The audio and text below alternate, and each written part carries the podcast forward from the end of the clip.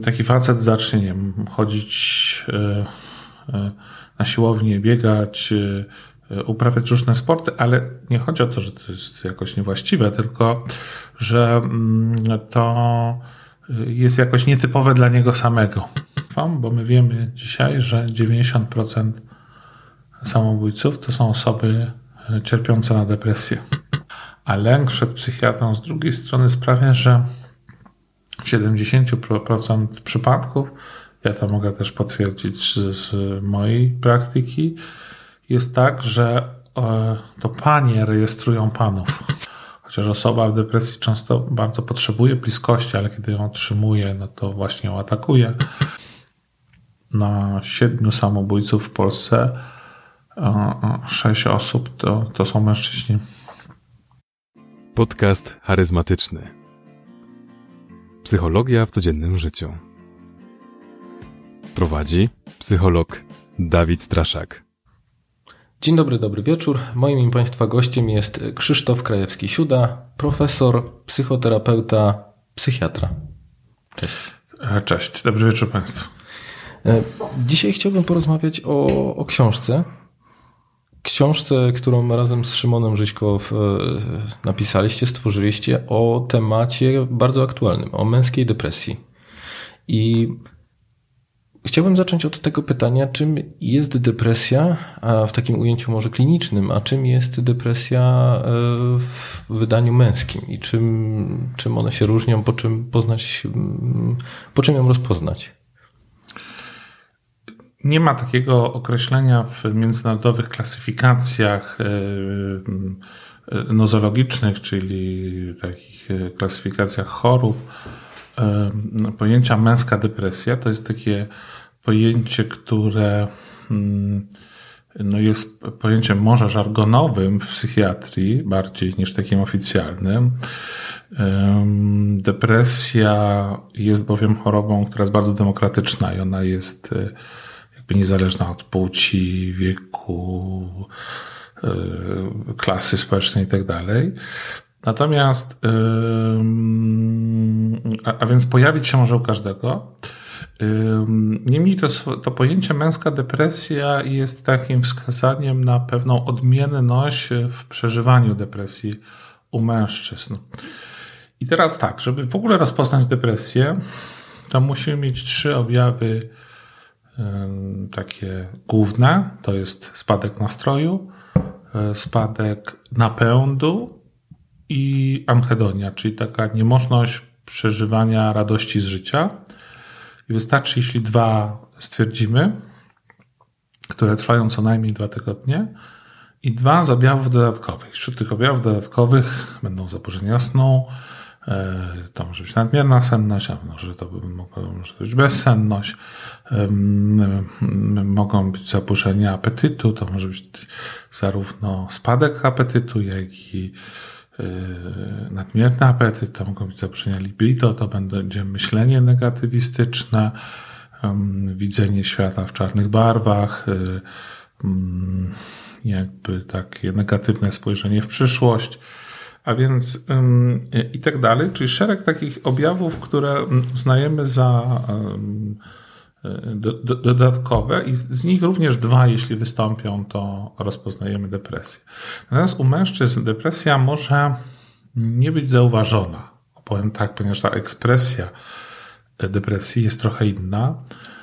Depresja u mężczyzn, którzy bardziej są skupieni na działaniu niż na e, swoich emocjach, będzie, może się objawiać najpierw drażliwością, że taki mężczyzna staje się y, no, łatwo spiętrzającym się, wszystko go irytuje. Szybciej się wkurza.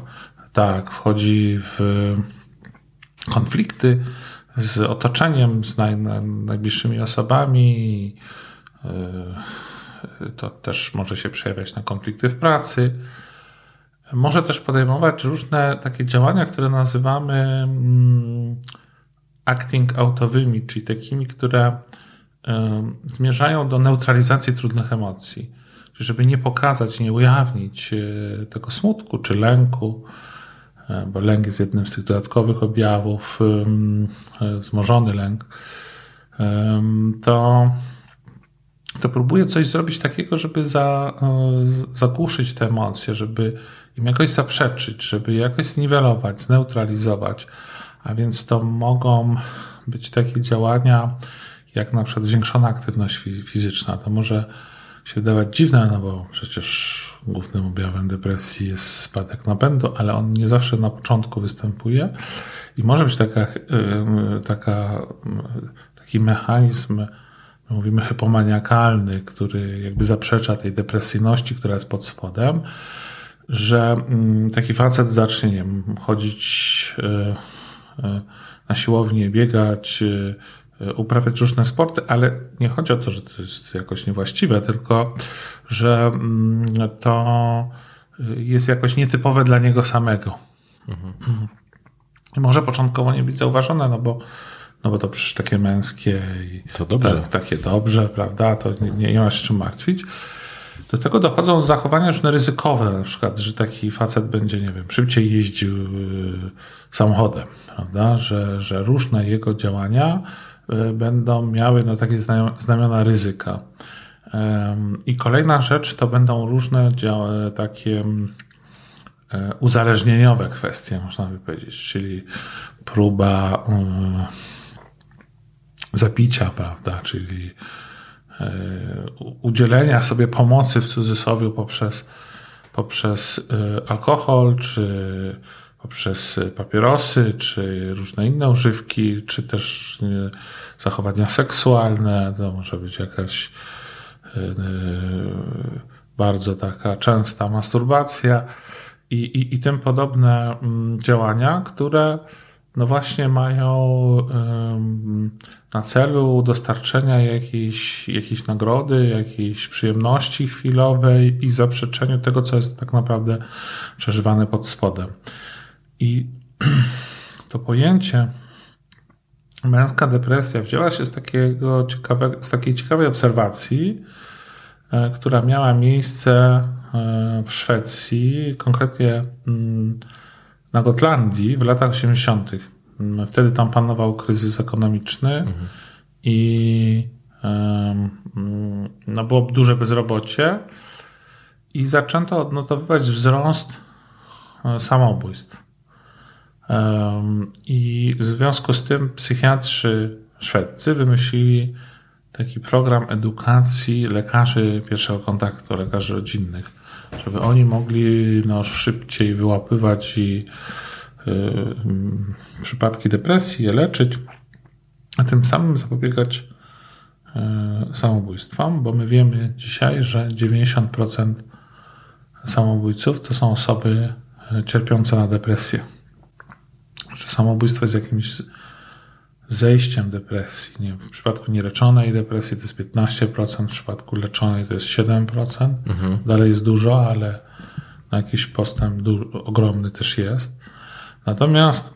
Ja dobrze zrozumiałem, że 90% osób, które popełniają samobójstwo, cierpią, cierpią tak, na depresję. Tak, tak. To jest, e, e, to jest e, można powiedzieć, no zejście depresji, prawda? To jest mhm. ten ostatni etap depresji. W tym sensie mówimy, że ta choroba czy zaburzenie jest śmiertelne. E, I e, żeby zapobiegać tym samobójstwom, no to, no to wymyślono ten program mm, adresowany do lekarzy rodzinnych. Rzeczywiście spadła e, liczba samobójstw, ale tylko wśród kobiet. I wtedy mm, psychiatrzy i epidemiolodzy szwedzcy zaczęli się zastanawiać, o co chodzi, czemu to jakoś nie pracuje wobec mężczyzn.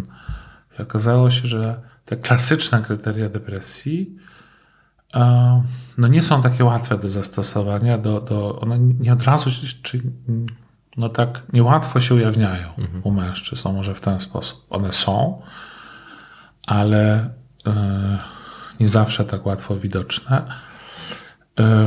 Spora część też tych mężczyzn właśnie popełniała samobójstwa pod wpływem alkoholu. I wtedy stworzono taką skalę gotlandzką, gdzie uwzględniono te kryteria, o których ja mówiłem, te takie no właśnie mm, charakterystyczne dla męskiego przeżywania depresji. I wtedy ukuto termin męska depresja jako takie pojęcie, które jest ważne dla profilaktyki, hmm. dla, dla wczesnego wykrywania depresji i zapobiegania jej. A jest jeszcze taki fenomen, że facet przychodzi do psychiatry w ciężkiej depresji już. Albo dopiero, dopiero w ciężkiej depresji. Tak pisze każdy podręcznik psychiatrii cały czas. To oczywiście się zaczyna zmieniać. Dzisiaj dzięki e, edukacji zdrowotnej, dzięki temu, że się mówi, e, może też dzięki temu podcastowi ktoś zdecyduje się skorzystać z mm, konsultacji psychiatrycznej nie czekając e, aż e, depresja no, przybierze takie stadium e, ciężkie, prawda? Wtedy się też ją trudniej leczy, dłużej trwa ten okres, kiedy jakby dochodzimy do, dochodzi do ustąpienia objawów, więc lepiej jest ją gdzieś tam wcześniej wykrywać mhm. i szybciej leczyć. Czyli w momencie, kiedy tak trochę zabrzmiało, jakby mężczyźni trafiali do gabinetu e, psychiatrycznego, jak już jest bardzo źle. E, z reguły tak jest. E, to wynika z takiego lęku przed psychiatrą, z, może jeszcze wciąż z takich pewnych przesądów czy takich no, wyobrażeń, że psychiatra to się już musi zajmować, nie wiem, psychozami tylko. Czyli takimi, taką takimi chorymi psychicznie jak w filmach, którzy o, o, o właśnie, tak. hospitalizacji od razu. E, natomiast e, to też wiąże się z takim taką trudnością e, mężczyzny, uznania, że ma problem przed samym sobą, prawda? No bo ja muszę być silny, muszę być twardy, nie, nie mogę pokazać jakiejś swojej słabości. Stąd też podtytuł tej książki, którą e, przygotowaliśmy z Szymonem Żyśko, jest e, Jak rozbić pancerz. Właśnie chodzi o to, żeby um, no pokazać czasem od tej też słabszej strony, że my nic e, nie stracimy w ten sposób, możemy zyskać Możemy jakoś tak być pełniejsi. Mm, I też e, hmm, ta próba jakby zaprzeczenia przed samym sobą z jednej strony, a lęk przed psychiatrą z drugiej strony sprawia, że w 70% przypadków, ja to mogę też potwierdzić z, z mojej praktyki, jest tak, że e, to panie rejestrują panów swoich partnerów do gabinetu. Potwierdzam. U mnie jest też e, dosyć często w kontekstach takich biznesowych, że, e, że albo rejestrują bezpośrednio, to ty chyba też używasz znanego lekarza, nie? Tak, Tam tak. bezpośrednio da, widać, że ktoś inny umówił, a ktoś inny ma przyjść na wizytę. I z drugiej strony też często jest tak, że to żona, partnerka e, mi kazała. Powiedziała, że tak jakby trochę już mnie wypchnęła do tego, do tego gabinetu. Tak, bardzo trudno jest uznać e, mężczyźnie, że e, potrzebuje pomocy, no bo to, to, to, to jakby do tego się przecież sprowadza.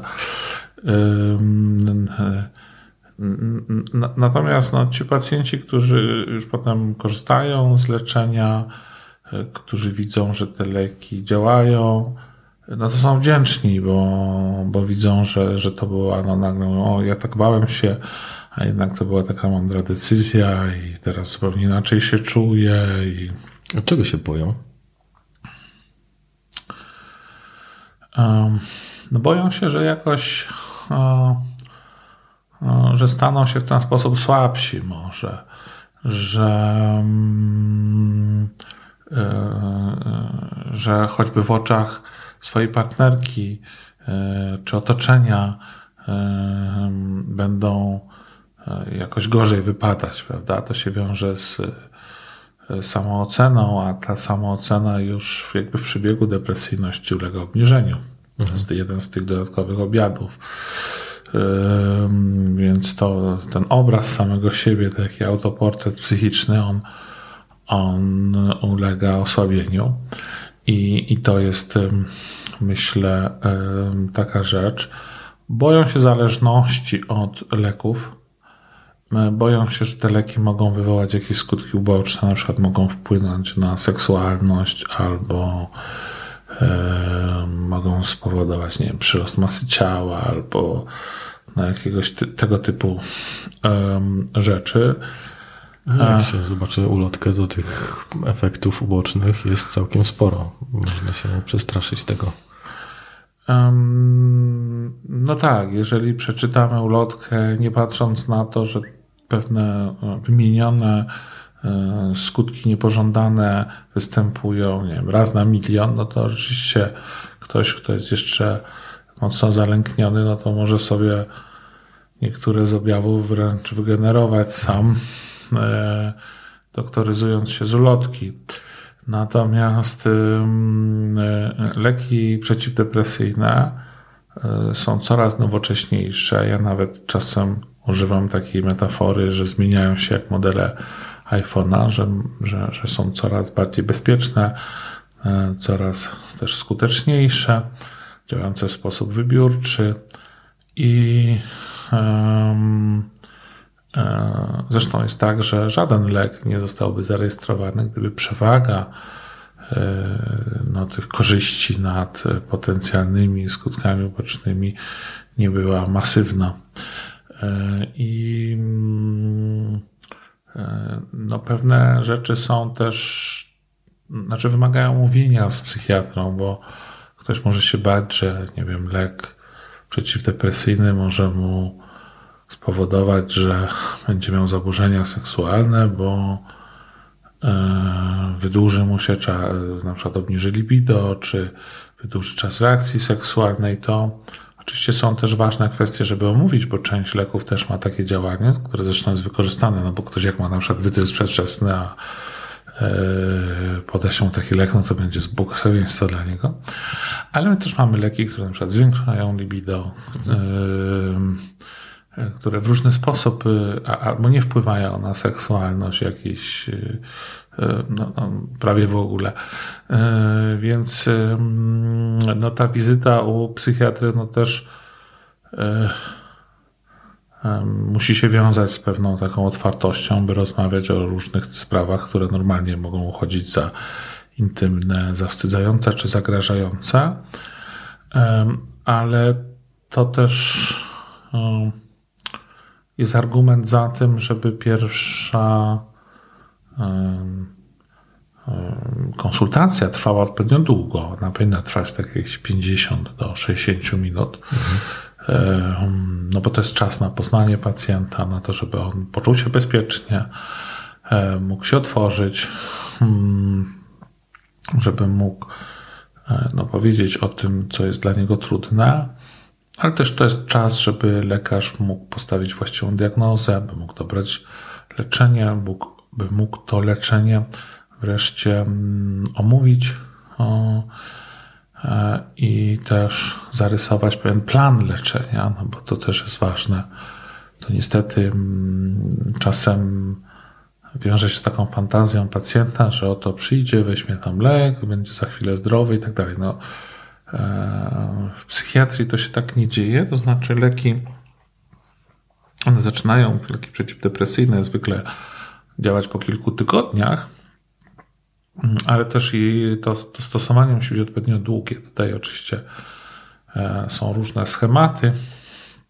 One wynikają z badań wielośrodkowych, randomizowanych, z podwójnie ślepą próbą, zbieranych na całym świecie, ponownie analizowanych i wtedy tworzone są rekomendacje Światowego Towarzystwa Psychiatrycznego, czy też towarzystw krajowych, czy konsultanta krajowego i wedle tych rekomendacji ten czas leczenia jest określony dla różnych oczywiście postaci. Jaki jest szacowany czas mniej więcej? Ja nie chciałbym tutaj dawać takiej bardzo klarownej, e, klarownej odpowiedzi, ponieważ to się też z, z, zmienia, jakby dla każdej postaci jest troszkę inne, ale powiedzmy, że takie leczenie pierwszego epizodu depresyjnego to zwykle jest około 6 miesięcy od stabilizacji. Ta stabilizacja trwa tam od 3 do 6 tygodni. Więc Czyli to powiedzmy. objawów, można tak, tak. tak. Natomiast kolejne epizody depresyjne czy zaburzenia depresyjno-lękowe, no to leczymy powiedzmy dwa lata. To jest taki czas związany z pewną profilaktyką. Chodzi o to, żeby te zaburzenia nie nawracały. To nie jest jednak tak jak z anginą, że podamy antybiotyk, zabijemy bakterie i tam za parę dni jesteśmy zdrowi. Tu jednak no, mówimy, ja użyję też pewnej, pewnej przenośni. No, musimy ten nasz procesor jakoś przerejestrować na trochę inne poziomy. To trochę trwa i chodzi o to, żeby e, ten czas odpowiednio długi e, wytrzymać. My wiemy z badań i praktyki klinicznej, że 30% pacjentów e, no bez konsultacji z lekarzem przerywa leczenie. I to no może mieć właśnie konsekwencje takie, że to ryzyko nawrotu jest wtedy duże. E, natomiast oczywiście no, nikt nikogo nie zmusi do leczenia. E, ja tłumaczę pacjentom, którzy e, się tego leczenia obawiają, że ja jestem tylko ekspertem, a pani, pan jest menadżerem swojego leczenia i, i to jest pani czy pana, no tu przypadku męskiej depresji pana e, decyzja, e, jak to leczenie będzie przebiegać. E, farmakoterapia no to jest taki jeden ze sposobów, ale drugim ważnym jest psychoterapia w bardzo takich łagodnych postaciach zaburzeń depresyjnych, to ta psychoterapia może być wymiennie stosowana z farmakoterapią. Niemniej już w takim no, ciężkim epizodzie czy umiarkowanym epizodzie warto zastosować obie te metody. Przy czym no, ja czasem sugeruję, żeby najpierw poczekać na ten efekt farmakoterapii i dopiero później rozpocząć psychoterapię, która no, też miałaby za cel pewną profilaktykę nawrotu, żeby wiedzieć, jak zarządzać własnymi emocjami, jak też rozpoznawać właściwie pewne sygnały, żeby potem wiedzieć, no, co robić, żeby to nie nawracało, albo jak już nawróci, no, żeby szybko też sięgnąć po pomoc. Czy y, widzisz jakieś różnice w kontekście prowadzenia y, psychoterapeutycznego y, pacjentów w depresji? To znaczy, czy widzisz, jakieś, jak, że in, różni się terapia w przypadku mężczyzn i kobiet? Na czym, na czym się skupiać w przypadku tej męskiej depresji? Ja myślę, że mm, jak już mamy tę depresję rozpoznaną, to, e, to, to, to, to leczenie jest dosyć takie samo. E, zarówno jeśli chodzi o farmakoterapię, jak i o o psychoterapię, może z takim naciskiem na rozpoznawanie tych objawów, które no jakby maskują te objawy główne, prawda? Czyli no mówię o tej drażliwości, o tych zachowaniach acting-outingowych i tak dalej, żeby uświadamiać pacjentowi te e, sposoby radzenia sobie mhm. e, z, z, depresją i jedynie to mogłoby być różnicą. Natomiast no w takim klasycznym jednak psychiatrycznym rozumieniu e, ta, ta depre, depresja jest, oczywiście ma różne formy, prawda? Mhm. Jest tam kilkanaście rodzajów depresji, ale, e, no ale co do zasady, to, to leczenie wygląda w zasadzie tak samo. Pytam z tego względu, że kiedyś spotkałem się z takim określeniem, że no jednak szkoły psychoterapeutyczne jakiś czas temu przygotowywały tylko do pracy z kobietami, no bo nikt inny do, do gabinetu psychoterapeutycznego nie przychodził. I że to zaczęło zmieniać się na przestrzeni lat. E, spotkałem się też z takim określeniem, że, mm, że kobiety potrzebują empatii w depresji, a mężczyźni celu. I chciałem też zapytać, czy ty też masz takie obserwacje albo. E, oczywiście, że tak jest, bo też z drugiej strony można powiedzieć, że zawód psychoterapeuty jest bardzo taki sfeminizowany e, z naszej męskiej perspektywy, można by tak powiedzieć, bo, bo tak jak się widzi choćby nie wiem, na zjazdach, to no, na dziesięciu e, psychoterapeutów to mm, e, no to, no to może jest jeden mężczyzna. Mhm.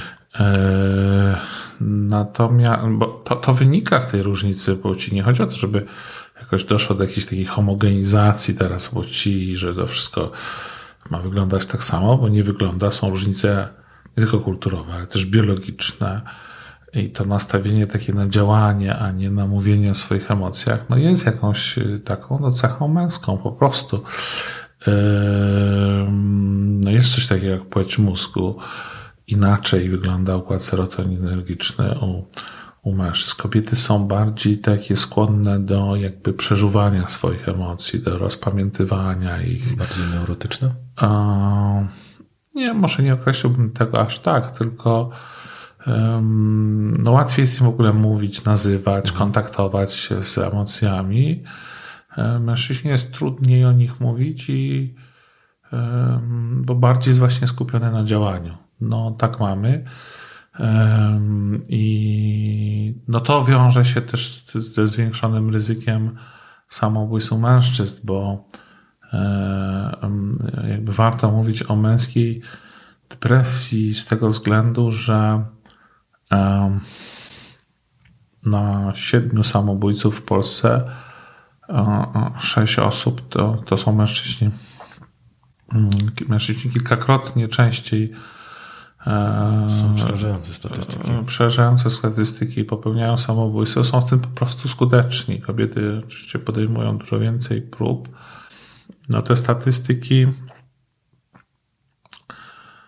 są przerażające, bo jeśli się je zestawi na przykład, nie wiem, z liczbą osób, które ginie e, dziennie, nie wiem, na drogach, to, no to osób, które tracimy wskutek samobójstwa jest więcej.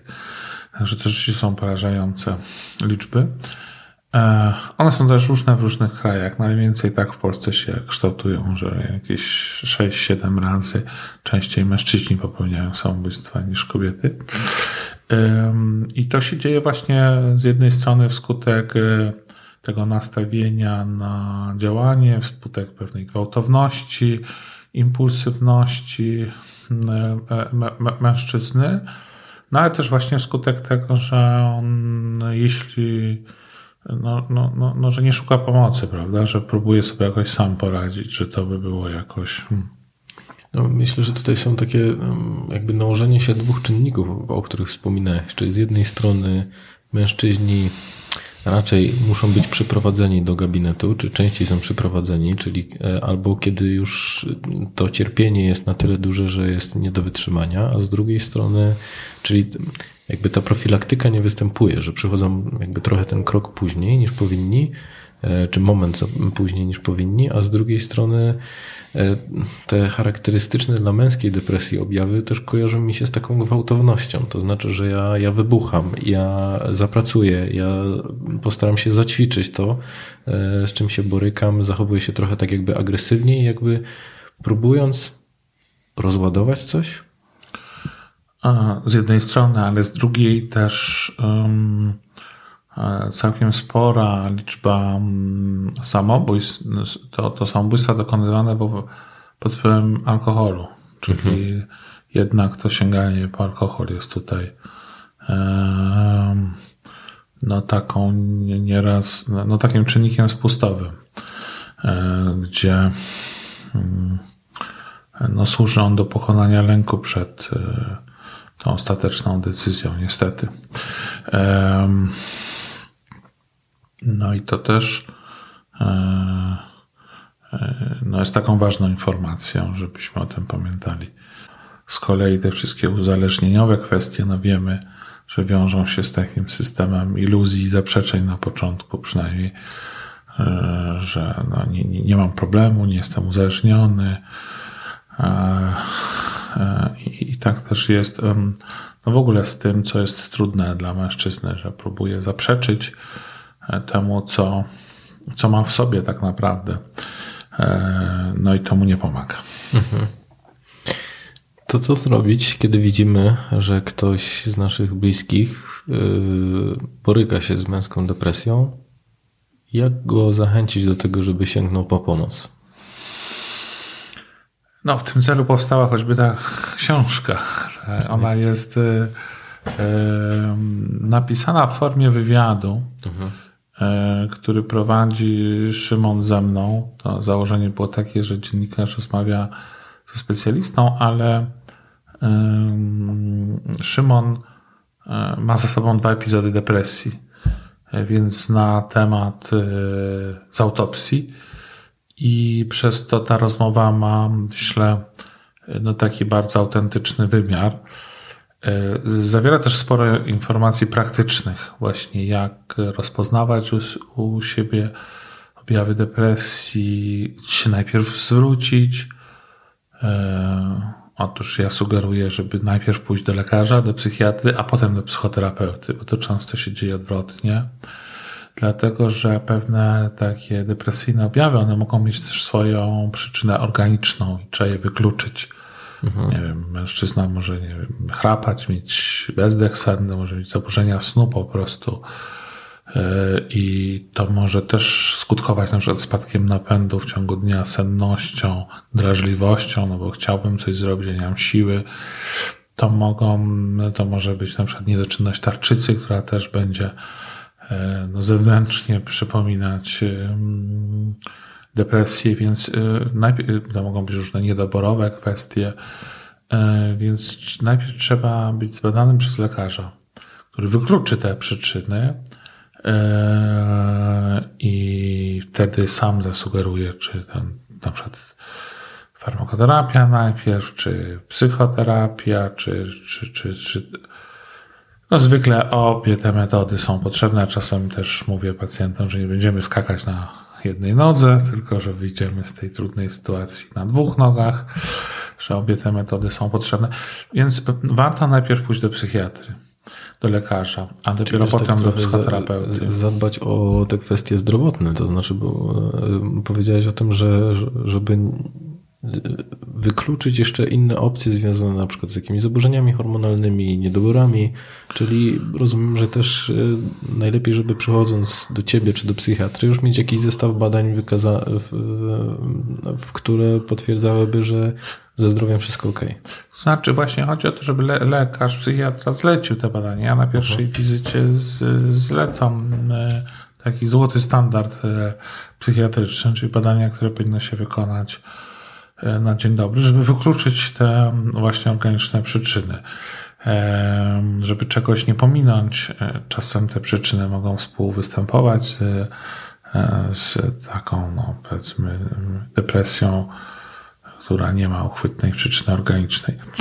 E, I no, w każdym razie wracając do książki, ona zawiera sporo takich bardzo praktycznych wskazówek. Każdy rozdział kończy się tak zwaną kapsułką, gdzie są różne takie już szczegółowe, techniczne, by można powiedzieć, informacje. I teraz jak pomóc takiej osobie? No też mówimy, poświęcamy rozdział w ogóle, jak rozmawiać ze sobą w depresji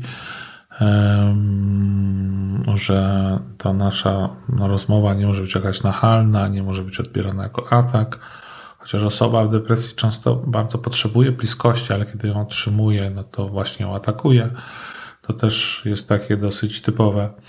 E, to I... znaczy, że jeżeli udziela się pomocy osobie w depresji, to ona może te, te osoby, które chce pomóc, zaatakować. Może zaatakować, tak. I no musimy mieć tylko świadomość i zachować cierpliwość, ale też nie możemy być jakoś nachalni, nie możemy też e, no, być jakoś nadmiarowi w naszych, nadmiarowi, no to jest pytanie, co to by oznaczało, w, swoich działaniach, czy zachować pewną taką no, delikatność, e, tak bym powiedział.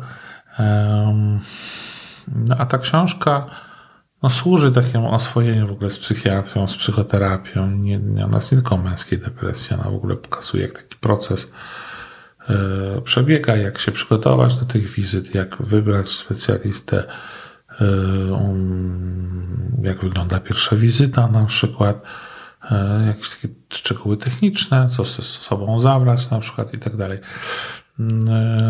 Jakby stąd idea tej książki, że no ona ma mieć taki bardziej właśnie edukacyjny charakter.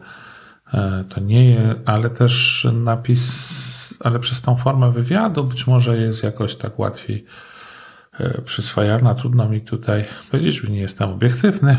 Ale... Ja to ja powiem, że jest łatwo przyswajalna, tak jak e, mówiłem Ci jeszcze przed, przed, przed tym, jak zaczęliśmy nagrywać, że ja ją przeczytałem w dwa dni, bardzo prosto się rzeczywiście można w niej odnaleźć. To jest tak, że to jest bardzo konkretnie podzielone na rozdziały, wiadomo, jakby nie, nie, trzeba wczytać wszystkiego, można jakby przejść od razu do tego konkretu, który by nas bezpośrednio interesował.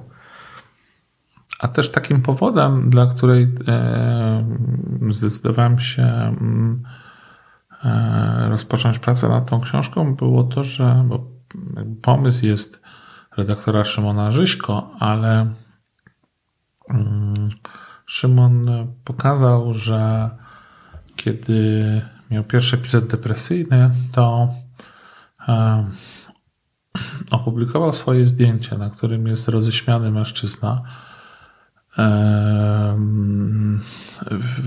w, portalach społecznościowych, bodajże na Facebooku i momentalnie w ciągu dwóch i napisał, że tak może wyglądać mężczyzna w depresji. I momentalnie miał kilka tysięcy udostępnień, jakąś niepoliczalną liczbę e, reakcji na, na ten post. Co też mnie przekonało do tego, że temat jest ważny, temat jest nośny, a Szymon też potrafi o tym mm, mówić e, w zajmujący sposób.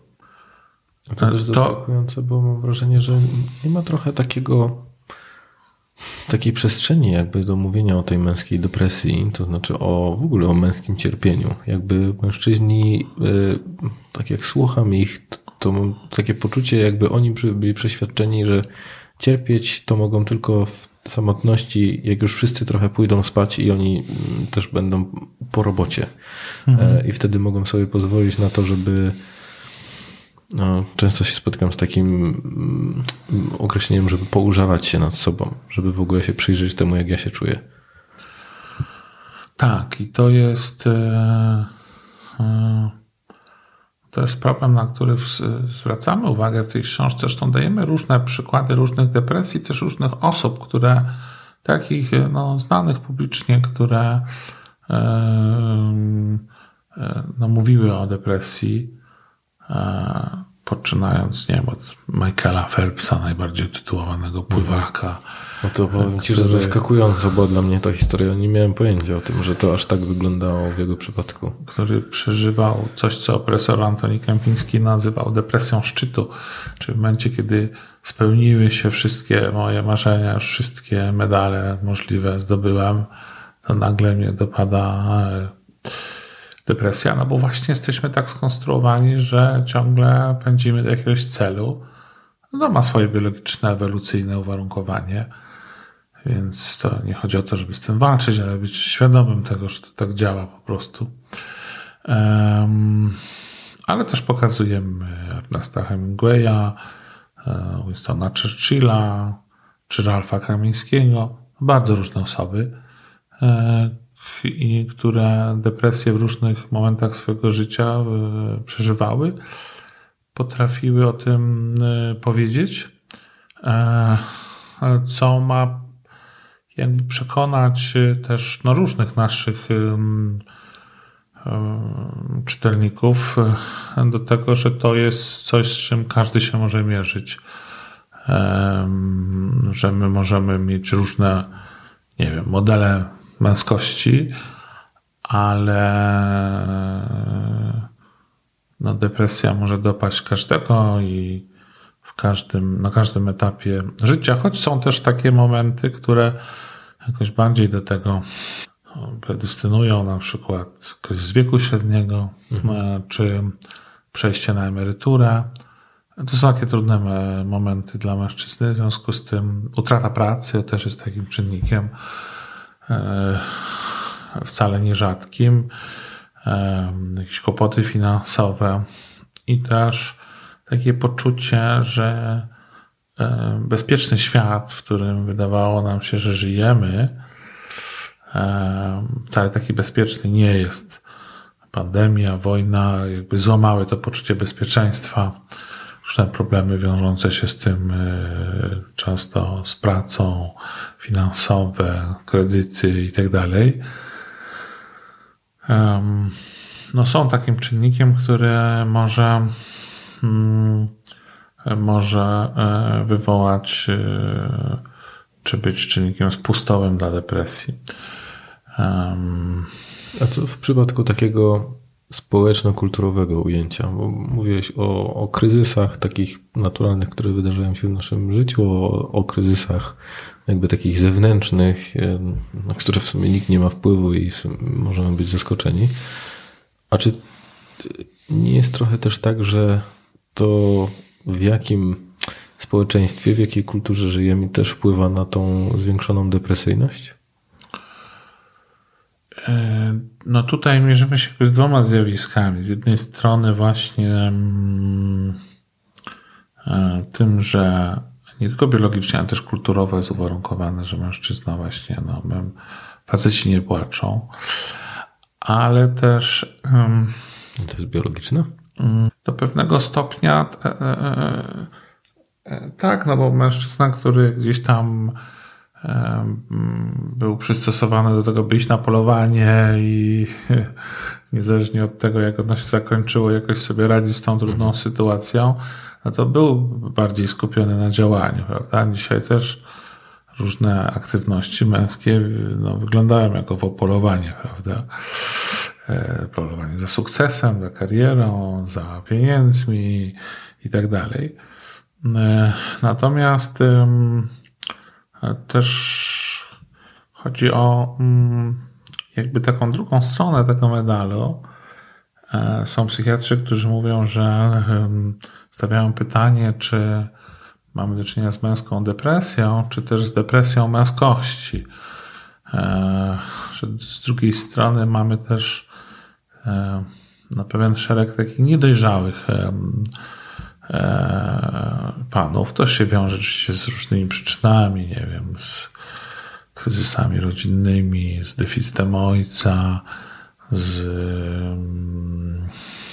no też pewnymi takimi e, wpływami nie, mass mediów,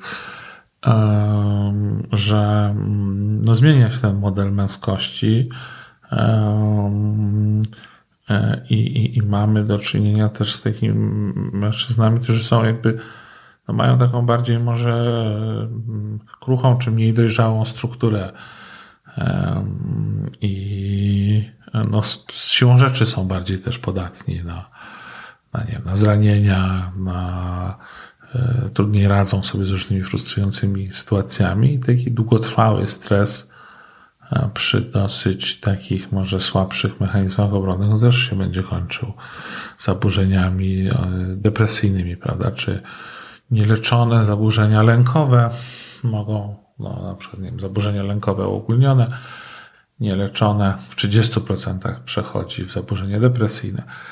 Więc tutaj no, te czynniki biologiczne i kulturowe jakoś się na siebie nakładają i być może nimi można objaśnić właśnie i jednymi, i drugimi, jakby nie, nie, nie jakby one nie należy ich tylko przeciwstawiać sobie, to, to one może objaśniają taką większą częstość e, depresji, którą obserwujemy. Nie tylko ta częstość, e, ta zwiększona zapadalność na depresję jest wynikiem tego, że my ją częściej, coraz częściej jednak rejestrujemy, mhm. ale też jest jej obiektywnie jakby e, więcej to mówiłeś o takiej odporności, o tym, że dużo rzeczy się składa na ten problem męskiej depresji mhm. i zastanawiam się, co y, my, mężczyźni, możemy robić, żeby no żeby ona się nie pojawiła, czyli jakie działania takie prewencyjne byś wskazywał do tego, żeby no, że z jednej strony zwiększyć tą odporność, z drugiej strony no, dbać o to, żeby, żeby do tego nie dopuszczać. Zachować pewne no, bardzo podstawowe zasady higieny, zaczynając od e, takiego work-life balance, jak to się mówi, prawda? Mhm. takiej równowagi pomiędzy życiem a pracą. To dzisiaj jest bardzo trudne. I um, jest taki chiński złoty podział. 8 godzin pracy, 8 godzin na relacje i 8 godzin snu. W, w skrócie. Co oczywiście no nie jest, jak wspomniałem, łatwe. Ale jak mówimy o śnie, to warto zadbać o higienę snu. Sen jest bardzo ważny dla naszych emocji. Kilka ważnych zasad, że śpimy najpóźniej godzinę przed północą, że śpimy w zupełnie ciemnym pomieszczeniu, czyli walczymy z takim zanieczyszczeniem światłem, light mhm. Bo my dzisiaj żyjemy w świecie nie tylko zanieczyszczonego powietrza, gleby, e, wody, ale też w takim świecie zanieczyszczonym światłem. Więc musi być ciemno zupełnie. Na dwie godziny przed snem e, nie powinniśmy korzystać z urządzeń emitujących niebieskie światło, czyli też właśnie walczyć z tym blue light z kolei, mhm. czyli e, smartfony, laptopy, nawet telewizor, chociaż w najmniejszym stopniu, to nie jest dobry pomysł przed snem. Oczywiście te nowsze modele, ponieważ to zjawisko jest dobrze zbadane, mają opcję wyłączenia tego niebieskiego światła, więc jak już musimy korzystać z tych urządzeń, no to trzeba by zadbać o to, by to światło wyłączyć. I także zadbanie o sen jest tutaj ważne, e, o to, żebyśmy mieli warunki do tego, by architektura naszego snu była właściwa. E, odpowiednia dieta, e, ponieważ no, różne niedoborowe kwestie mają też wpływ na taką no, równowagę naszych neuroprzekaźników, na przykład witamina D3 jest takim ważnym stabilizatorem i układu serotoninergicznego i dopaminergicznego, e, więc jej niedobór na pewno będzie upośledzał nasze funkcjonowanie emocjonalne. Mówiąc w takim skrócie dużym, ale to, to, to stąd też na przykład na pierwszej wizycie lekarz psychiatra powinien zlecić oznaczenie poziomu witaminy D3, B, witamin B12, kwasu foliowego, ferytyny, a zatem odpowiednia dieta jest też tutaj ważna, żeby mm, no i ruch, wysiłek fizyczny i przede wszystkim to, co nas niesie przez życie, czyli relacje. Musimy zadbać o relacje. Rzeczywiście pandemia, e, izolacja powodowały, że mm, e, no, cierpiały na tym nasze relacje i też liczba zaburzeń depresyjnych i zaburzeń lękowych była po pandemii no, dwukrotnie większa. E, a zatem relacje są czymś bardzo takim istotnym. E, człowiek samotny, człowiek taki no, zagubiony jest bardziej narażony na depresję. Co jeszcze? Jest taki poziom, który E, może e, jest trudny też dla i psychoterapeutów, i psychiatrów, ale jest ważny w życiu każdego człowieka, też e, mężczyzny, który mierzy się na przykład z kryzysem wieku średniego. To jest taka odpowiedź na też takie bardzo egzystencjalne kwestie, prawda? Jakby po co żyję, co jest jakby celem, do czego dążę, kim jestem, E, bo tożsamość męska, tak jak każda tożsamość, no nie jest stanem, to nie jest coś raz na zawsze dane w jakiejś jednakowej postaci, tylko jest pewnym procesem. On ma swoje etapy, etapy rozwoju. E, I e, więc jest jeszcze taki poziom e, właśnie mm, pewnych takich refleksji e, egzystencjalnych. One też są ważne. A więc jest cały szereg różnych takich poziomów, o które warto zadbać. I, I trochę mówimy też o tym w tej książce, czyli od takiego poziomu biologicznego, higienicznego, przez zadbanie o to, by wyrażać swoje emocje, także te negatywne, bo one, jak nazywamy je, to one no, tracą na swojej sile, a stłumione wracają, w, w końcu wybuchają i, i potrafią być niszczące wtedy. E, takie nie, kiedy ten wybuch jest nie, niekontrolowalny. E, aż po taki poziom, no właśnie egzystencjalny, czy poziom związany z duchowością, prawda? Bardzo różnie i bardzo szeroko rozumiano. I o tych różnych poziomach też w tej książce z Szymonem rozmawiamy, dajemy też pewne przykłady, e, które pozwalają zrozumieć różne mechanizmy, które nami, mężczyznami rządzą. Mhm. Mówiłeś o takim wyrażaniu emocji, ale mam wrażenie, że mężczyźni często wzdrygają się na to, kiedy ktoś prosi, że powiedz, jak się czujesz. Możesz czuć się przy mnie bezpiecznie, żeby, żeby rzeczywiście to wyrazić. E, jakby trochę nie do końca wierzą, że to, że tak mogą. E, mogą zdjąć pancerz. Mhm. I um,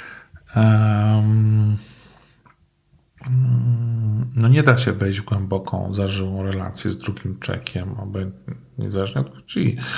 To dotyczy i relacji seksualnej, erotycznej, ale też takich i rodzinnych, i przyjacielskich, kiedy no jakoś metaforycznie nie staniemy nago przed e, drugą osobą, jak puścimy te wszystkie mechanizmy, które nas mają jakoś chronić i tworzyć jakiś nasz wizerunek, tylko pokażemy się takimi, jakimi jesteśmy, E, pokażemy to, to takie e, te, te, różne słabsze części.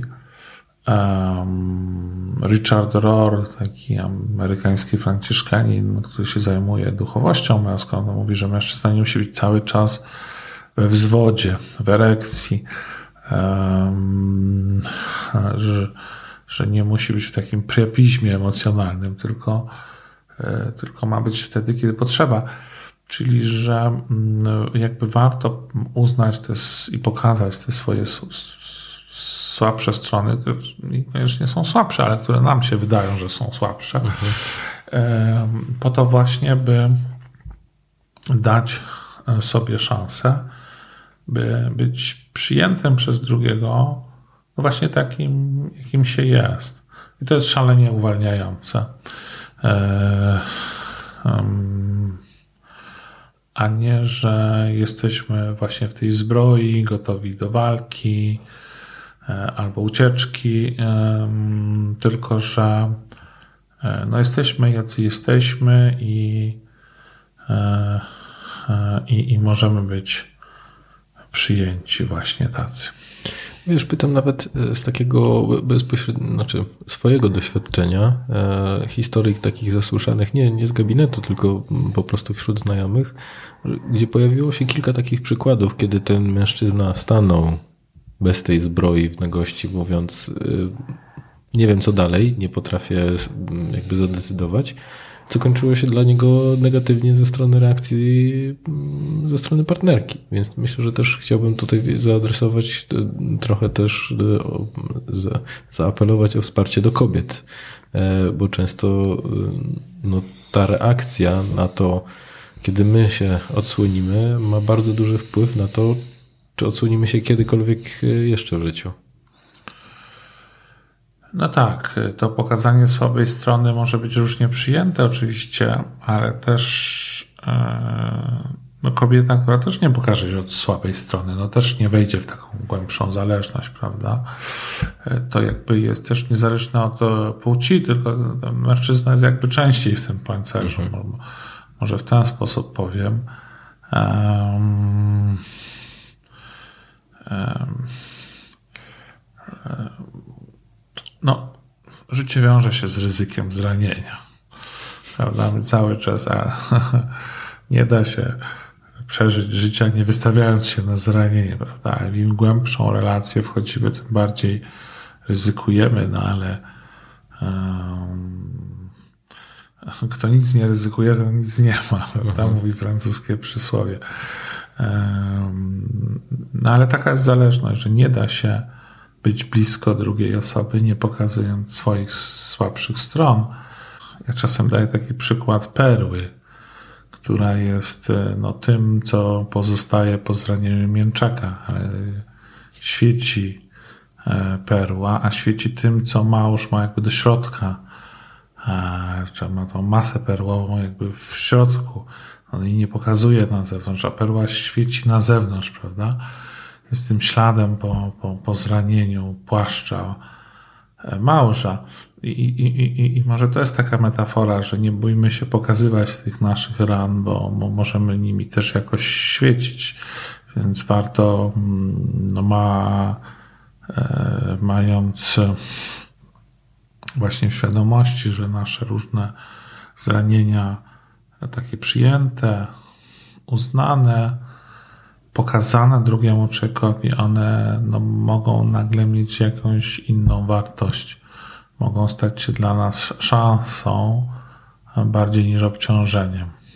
I, e, no, i mogą przestać boleć w którymś momencie właśnie e, w ten sposób. Zaleczone. Jak miałbyś dać jedną radę mężczyznom, którzy czują, że coś jest nie tak i nie wiedzą co dalej, to co byś im teraz poradził? Um, powiedziałbym, tak jak mówię na końcu książki, że dając szansę psychiatrze, e, dają szansę samemu sobie. Tam w książce też e, bardzo fajnie odbijałeś argument związany z tym, że boję się, że leki mnie zmienią. I...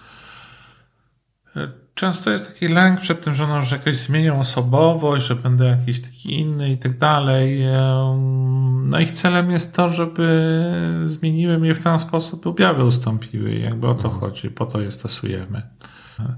One nie są jakimś atakiem na tożsamość mężczyzny, ale są no, sposobem na to, by poczuł się lepiej, by te objawy ustąpiły i no, by mógł normalnie funkcjonować, no bo depresja i mówimy wtedy, kiedy ona no, zaburza nasze funkcjonowanie na bardzo różnych poziomach. Mhm.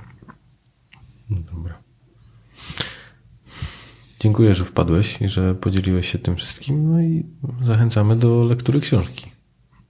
Dziękuję serdecznie za zaproszenie e, i za miłą rozmowę. Dzięki. Słuchasz podcastu charyzmatyczny. Zasubskrybuj, daj kciuk w górę lub skomentuj.